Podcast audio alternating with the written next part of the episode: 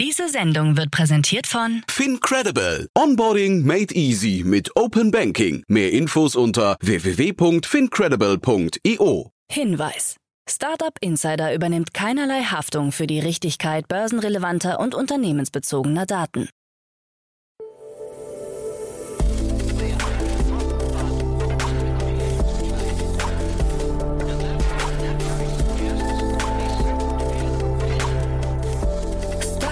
Insider Daily.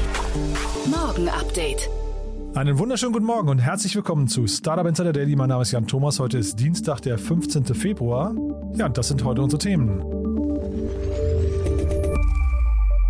Die Versicherungswirtschaft zieht Bilanz bei E-Scooter-Unfällen. Telegram sperrt über 60 Kanäle in Deutschland. Ein Bloomberg-Experte empfiehlt Peloton den Rückzug aus dem Hardware-Geschäft. Coinbase hatte offensichtlich einen viel zu erfolgreichen Super Bowl-Werbespot. Und der kapitalistische Schurke im Katastrophenfilm Don't Look Up ist offensichtlich inspiriert von Elon Musk. Heute bei uns zu Gast im Rahmen der Reihe Investments und Exits mal wieder Martin Janicki von Cavalry Ventures. Ja, und wir haben echt ein cooles Thema gesprochen. Da gab es eine Doppeltransaktion, kann man glaube ich sagen. Innerhalb von wenigen Tagen wurde ein Unternehmen rückgekauft und weiterverkauft und das Ganze gemanagt von den ehemaligen Gründern. Ein sehr spannender Case, kommt sofort nach den Nachrichten mit Frank Philipp. Wie immer kurz der Hinweis vorher nochmal auf die weiteren Folgen heute. Um 13 Uhr geht es hier weiter mit Bernd Heinrichs. Er ist der Chief Growth Officer von Wandelbots. Das Unternehmen kennt ihr wahrscheinlich. Man versucht, Roboter salonfähig zu machen, also die Eintrittshürden für Roboter zu senken.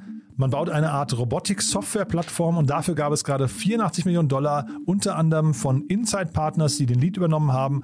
Ein sehr spannender Case. Ich hatte es ja neulich schon mal mit Jenny Dreier von Equity Ventures besprochen, die auch dort im Board sitzt. Das auf jeden Fall unser Gespräch nachher um 13 Uhr. Und dann um 16 Uhr geht es weiter mit unserer Reihe VC Talk. Wir begrüßen heute David Mayborg. Er ist Partner bei First Momentum Ventures, ein sehr, sehr spannender Frühphasenfonds, also Pre-Seed eigentlich kann man sagen mit sehr kleinem Geld sehr effektiv umgehen und schon eine Reihe an tollen Investments getätigt haben. Viele davon kennt ihr auch hier aus dem Podcast, haben also ein sehr, sehr gutes Händchen bewiesen, sind sehr industrienah und ich finde sehr innovativ. Das ist wie gesagt unser Gespräch nachher um 16 Uhr. Das solltet ihr euch auf jeden Fall anhören, wenn ihr vielleicht demnächst mal einen Geldgeber sucht, der in einer ganz, ganz frühen Phase bei euch einsteigt.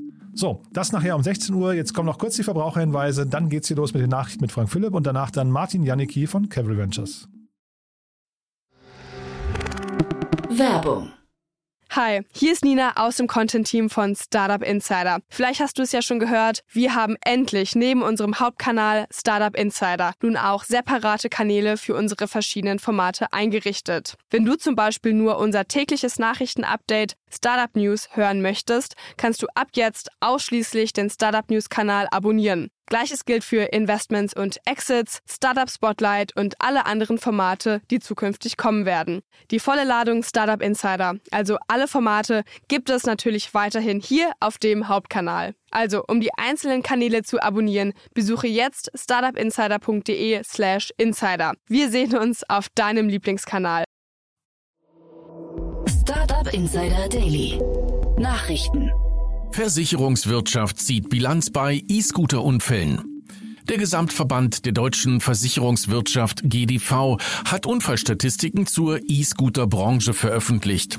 Demnach sind Elektro-Stehroller im Verkehr ähnlich unfallträchtig wie Mofas und Mopeds. Im Jahr 2020 sei es zu 1150 Unfällen mit E-Scootern gekommen, bei denen andere Menschen zu Schaden kamen.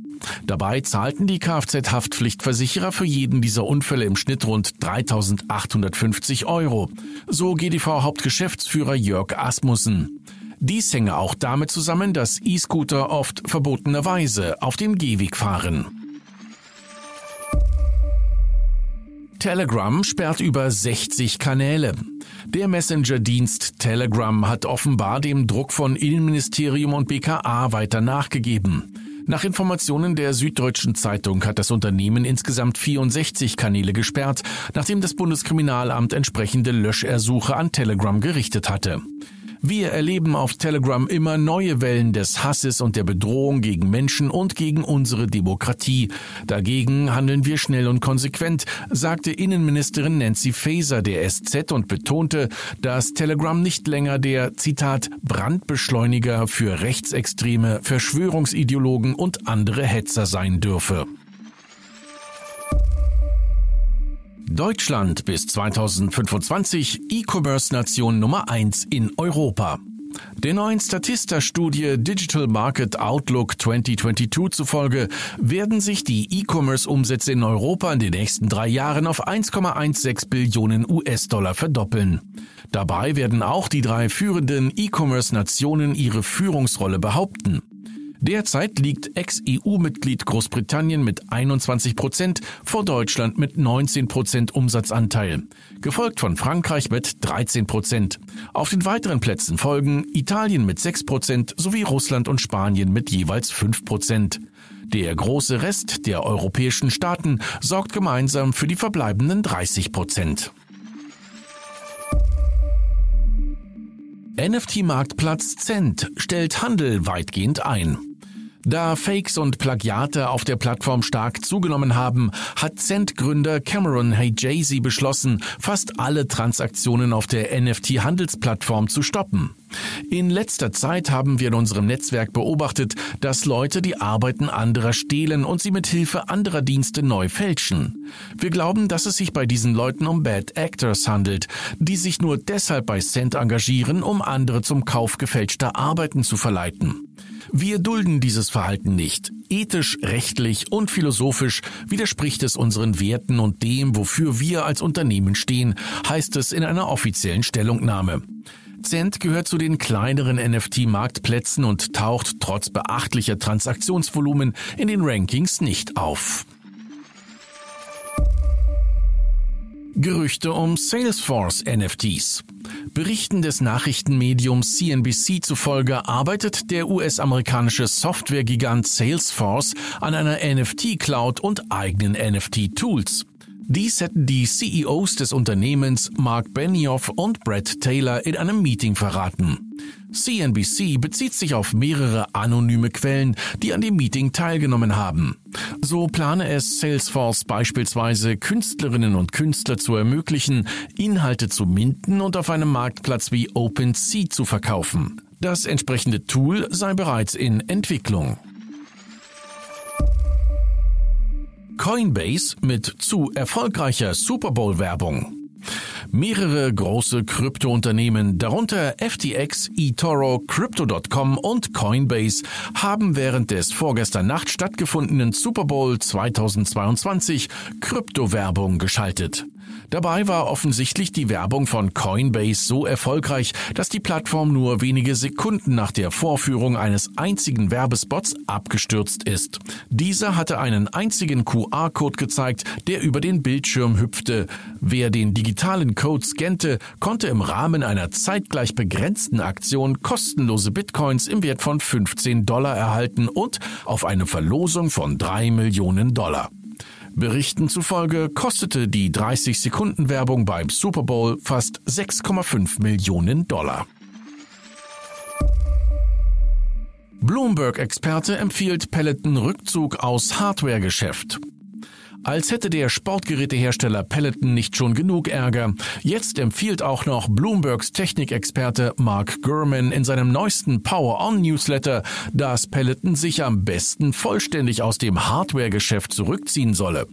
Sein Ratschlag, Peloton sollte sich von der Hardware verabschieden und das Android der Fitnessbranche werden.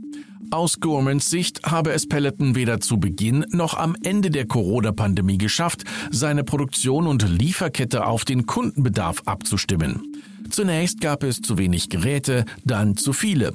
Andererseits verfüge Peloton über die offensichtlich beste Software und den besten Inhalt für Laufbänder und Heimtrainer.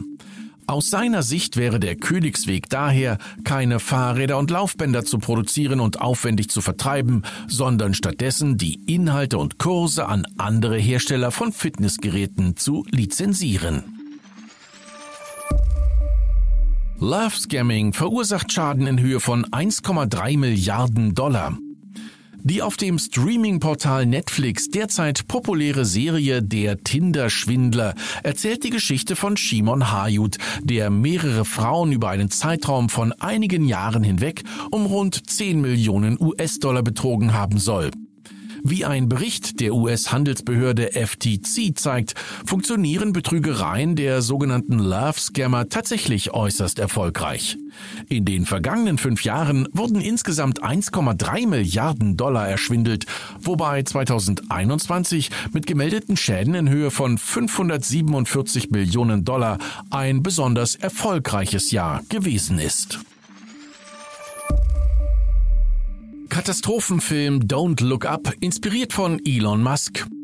Die Figur des Tech-Milliardärs Peter Isherwell im erfolgreichen Netflix-Film Don't Look Up basiert auf dem Vorbild des Tech-Milliardärs und Tesla-Gründers Elon Musk. Das sagte der Schauspieler Mark Rylance in einem Interview mit The Hollywood Reporter. Rylance spielt Isherwell und verkörpert einen kapitalistischen und profitorientierten Charakter. Ich habe mir all diese Typen angesehen, sagte Rylance und meint damit auch andere Tech-Milliardäre wie Jeff Bezos oder Mark Zuckerberg. Sie denken, sie tun Gutes. Da gibt es etwa diese Szene, in der er sich ärgert, dass die von Leonardo DiCaprio gespielte Figur behauptet, er sei nur ein Geschäftsmann. Diese Leute haben sehr hochmütige Vorstellungen darüber, was sie tun. Aus diesem Grunde sehe er Tech-Milliardäre auch kritisch bis gefährlich. Startup Insider Daily. Kurznachrichten. Die Deutsche Bahn testet in einem Pilotprojekt bei der S-Bahn Stuttgart den Einsatz von künstlicher Intelligenz für effizientere Abläufe und pünktlichere Züge. Dabei sollen Algorithmen entscheiden, mit welcher Priorität Züge in Bahnhöfe einfahren. Das Pilotprojekt soll nun auf die S-Bahnen Rhein-Main und München ausgeweitet werden. Einer Umfrage im Auftrag des Digitalverbandes Bitkom zufolge würde sich eine Mehrheit von 54 Prozent der Befragten bei der Optimierung ihrer Altersvorsorge gerne von einer künstlichen Intelligenz beraten lassen, die automatisch und regelmäßig die persönliche Lebenssituation analysiert. Einer geleakten internen Mail zufolge möchte IBM ältere Mitarbeiterinnen und Mitarbeiter aus seiner Belegschaft aussortieren. Demnach fordert die Spitze des Unternehmens eine Verjüngung seiner Belegschaft, da die, Zitat, veraltete mütterliche Belegschaft keine Digital Native seien und daher eine echte Bedrohung für das Unternehmen. Die älteren Mitarbeiterinnen und Mitarbeiter werden in der E-Mail als Dino-Babys bezeichnet, die zu einer aussterbenden Spezies gehören. Markenanwalt Mike Candudis hat auf Twitter angekündigt, dass das US-amerikanische Unterwäschelabel Victoria's Secret am 8. Februar mehrere Anträge bei dem Marken- und Patentamt eingereicht habe. Demnach wolle sich das Unternehmen die Markenrechte an herunterladbaren virtuellen Gütern, Dienstleistungen von Einzelhandelsgeschäften und Unterhaltungsdiensten sichern. Ein Indiz dafür, dass Victoria's Secret demnächst auch Kleidungsstücke als NFTs und virtuelle Services anbieten werde. Und das waren die Startup Insider Daily Nachrichten vom Dienstag, den 15. Februar 2022. Startup Insider Daily. Investments und Exits. Ja, wie immer freue ich mich. Martin Janicki ist hier von Camry Ventures. Hallo Martin.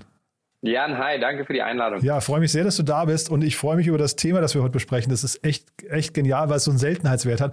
Aber vielleicht, bevor wir darüber reden, wie immer mal kurz äh, dein, dein Pitch, in, dein Elevator-Pitch zu äh, Cavalry Ventures, wer ihr seid und wer sich vor allem bei euch melden darf.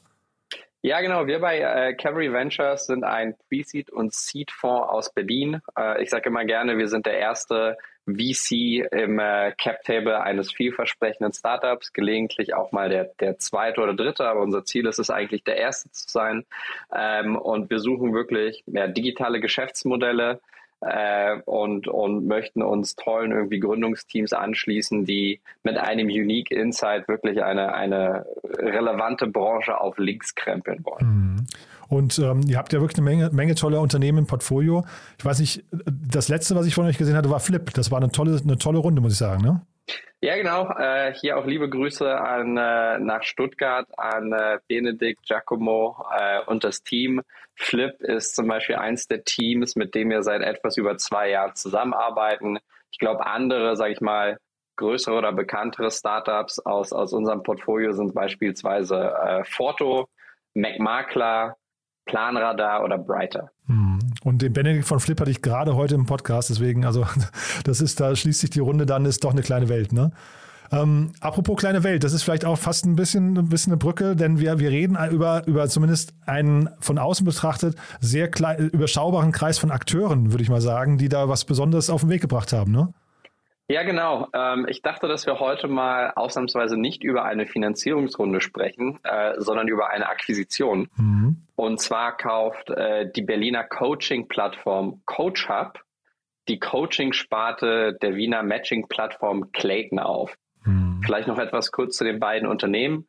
Äh, CoachHub wurde 2018 gegründet, hat bisher über 130 Millionen Dollar in Funding aufgenommen und hat aktuell über 500 Angestellte und mehr als 3000 Coaches sind auf der Plattform aktiv. Mhm. Das Kernangebot von CoachUp ähm, ist an B2B-Kunden gerichtet und es ist eine Online-Plattform für die Vermittlung von Coaches für die Belegschaft eben dieser Kunden. Das mhm. heißt, viel geht es hier um Leadership, Konfliktbewältigung, persönliche Weiterentwicklung, Management, Coaching und, und ähnliches.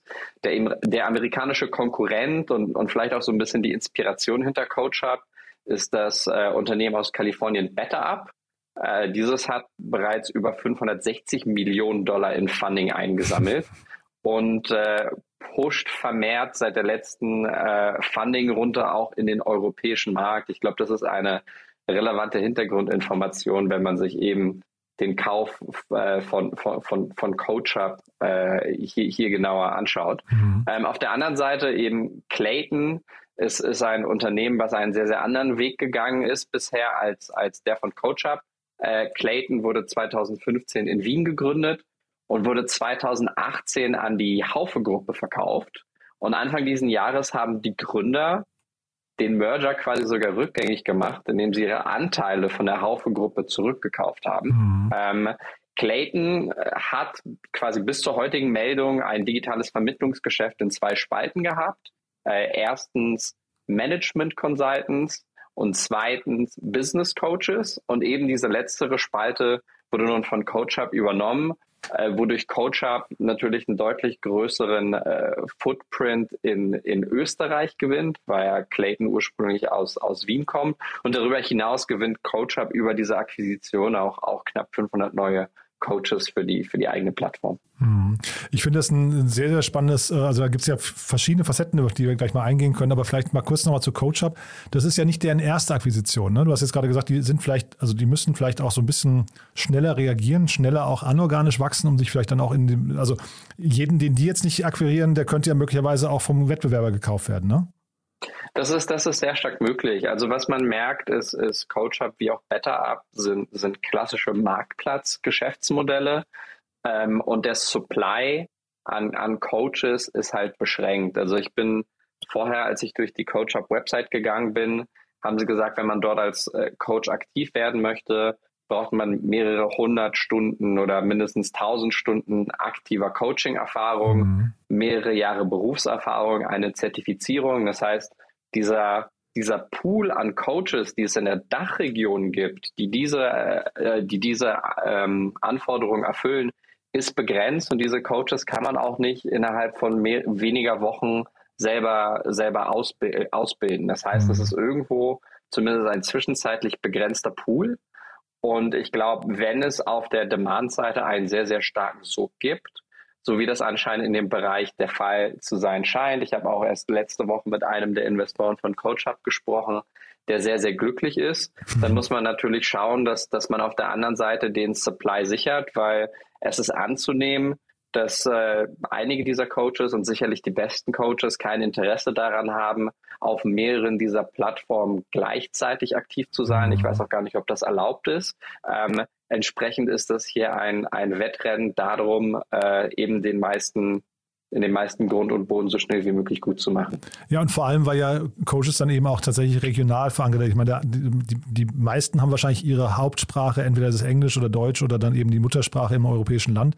Äh, und jetzt, wenn jetzt hier ein Mitbewerber auf den europäischen oder speziell auch deutschen Markt kommt, dann will man möglicherweise wirklich schnell versuchen, alle, alle deutschsprachigen Coaches in der Liga dann eben auch weg, wegzuholen ähm, vom Markt, ne? Genau, und ich glaube, was mich, äh, was mir ins Auge gestochen ist bei, bei dieser Pressemitteilung, ist, dass CoachUp mit dieser, sage ich mal, sehr relevanten Größe und sehr viel Funding etwa 3000 Coaches hat und, und Clayton anscheinend ein Netzwerk von knapp 500 Coaches hat. Mhm. Ähm, das heißt, im, im Vergleich, wenn man die Unternehmensgrößen miteinander vergleicht, ist dann doch dieses Coach-Netzwerk von, von Clayton verhältnismäßig sehr, sehr groß. Das heißt, es ist ein signifikanter, signifikantes Netzwerk, was sich mhm. dort CoachUp einkauft.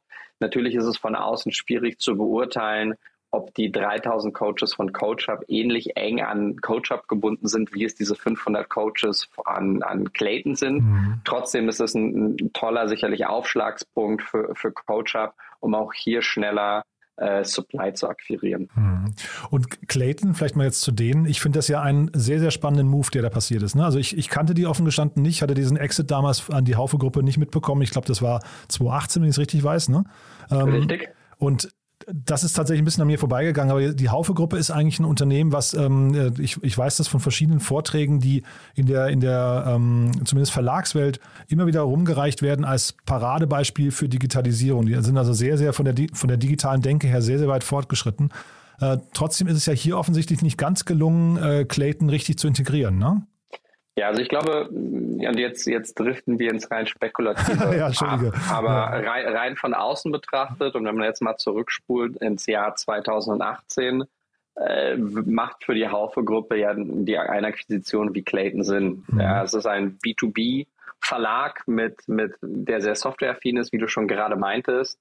Und wenn man dann obendrauf eine Plattform schraubt, die eben Management, Consultants und Coaches an genau die gleiche Zielgruppe vermittelt, äh, sieht man, glaube ich, schon, ja, zumindest an der Oberfläche, dass das etwas ist, was gut funktionieren kann. Mhm. Jetzt, was wir zwischenzeitlich hatten, äh, war die Corona-Krise, mhm. ja, ähm, die sicherlich mit der Merger-Integration äh, nicht nicht geholfen hat, ja.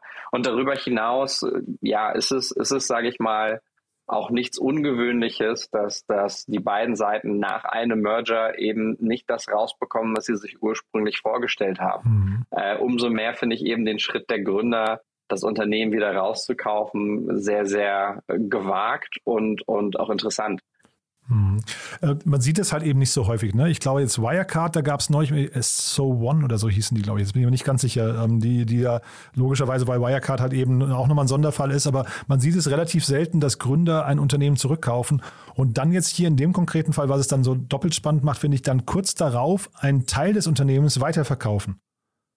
Ja, tatsächlich. Also, wie ich das jetzt auch aus der Presse entnommen habe, geht auch die Tina Deutsch, eine der beiden Gründerinnen von Clayton, mhm. geht mit Coach Hub mit, äh, mit nach dem Verkauf dieser Sparte. Ja. Das heißt, Clayton selbst teilt sich quasi in der Mitte auf. Ich glaube, das Management-Consulting-Geschäft war dort immer so ein bisschen das Kerngeschäft.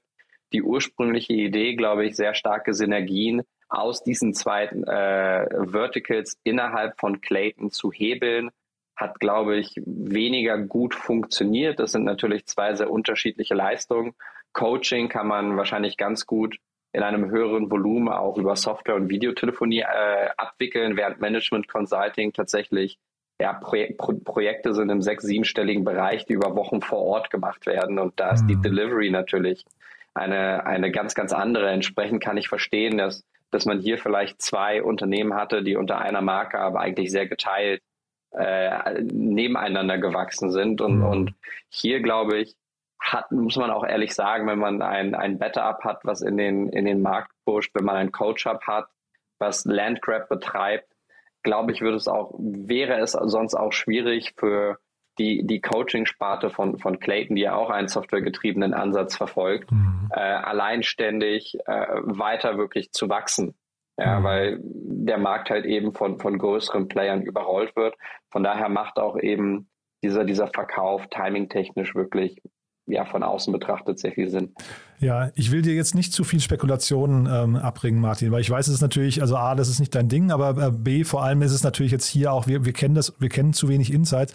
Nur trotzdem ist der Fall so spannend, finde ich. Also ich finde, wie gesagt, erstmal der Punkt, da, kauf, da kaufen zwei Gründer das Unternehmen zurück und nehmen dann einen Teil des Unternehmens und verkaufen ihn weiter Und die, die Gründer waren ja im Unternehmen äh, die ganze Zeit bei der Haufe-Gruppe und haben wahrscheinlich auch spannende Insights, waren dann vielleicht eben so ein bisschen unzufrieden mit der Integration oder aus den genannten Gründen gerade.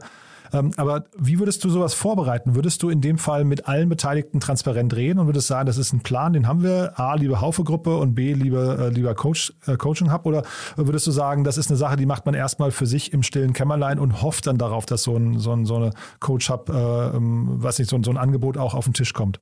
Ja, ich glaube, das erste von dir genannte Szenario äh, setzt voraus, dass CoachUp bereits Interesse angemeldet hatte, als Clayton noch Teil der Haufe-Gruppe war. Mhm. Ähm, ich glaube, dafür haben wir keinerlei Anzeichen. Mhm. Ähm, es ist sicherlich, ich, ich glaube, der ganze Verlauf ist sicherlich ungewöhnlich. Ja, es wirkt von außen betrachtet auch, auch relativ Schlag auf Schlag. Genau. Entsprechend kann man das natürlich auch im Kopf miteinander verknüpfen. Äh, das liegt nahe.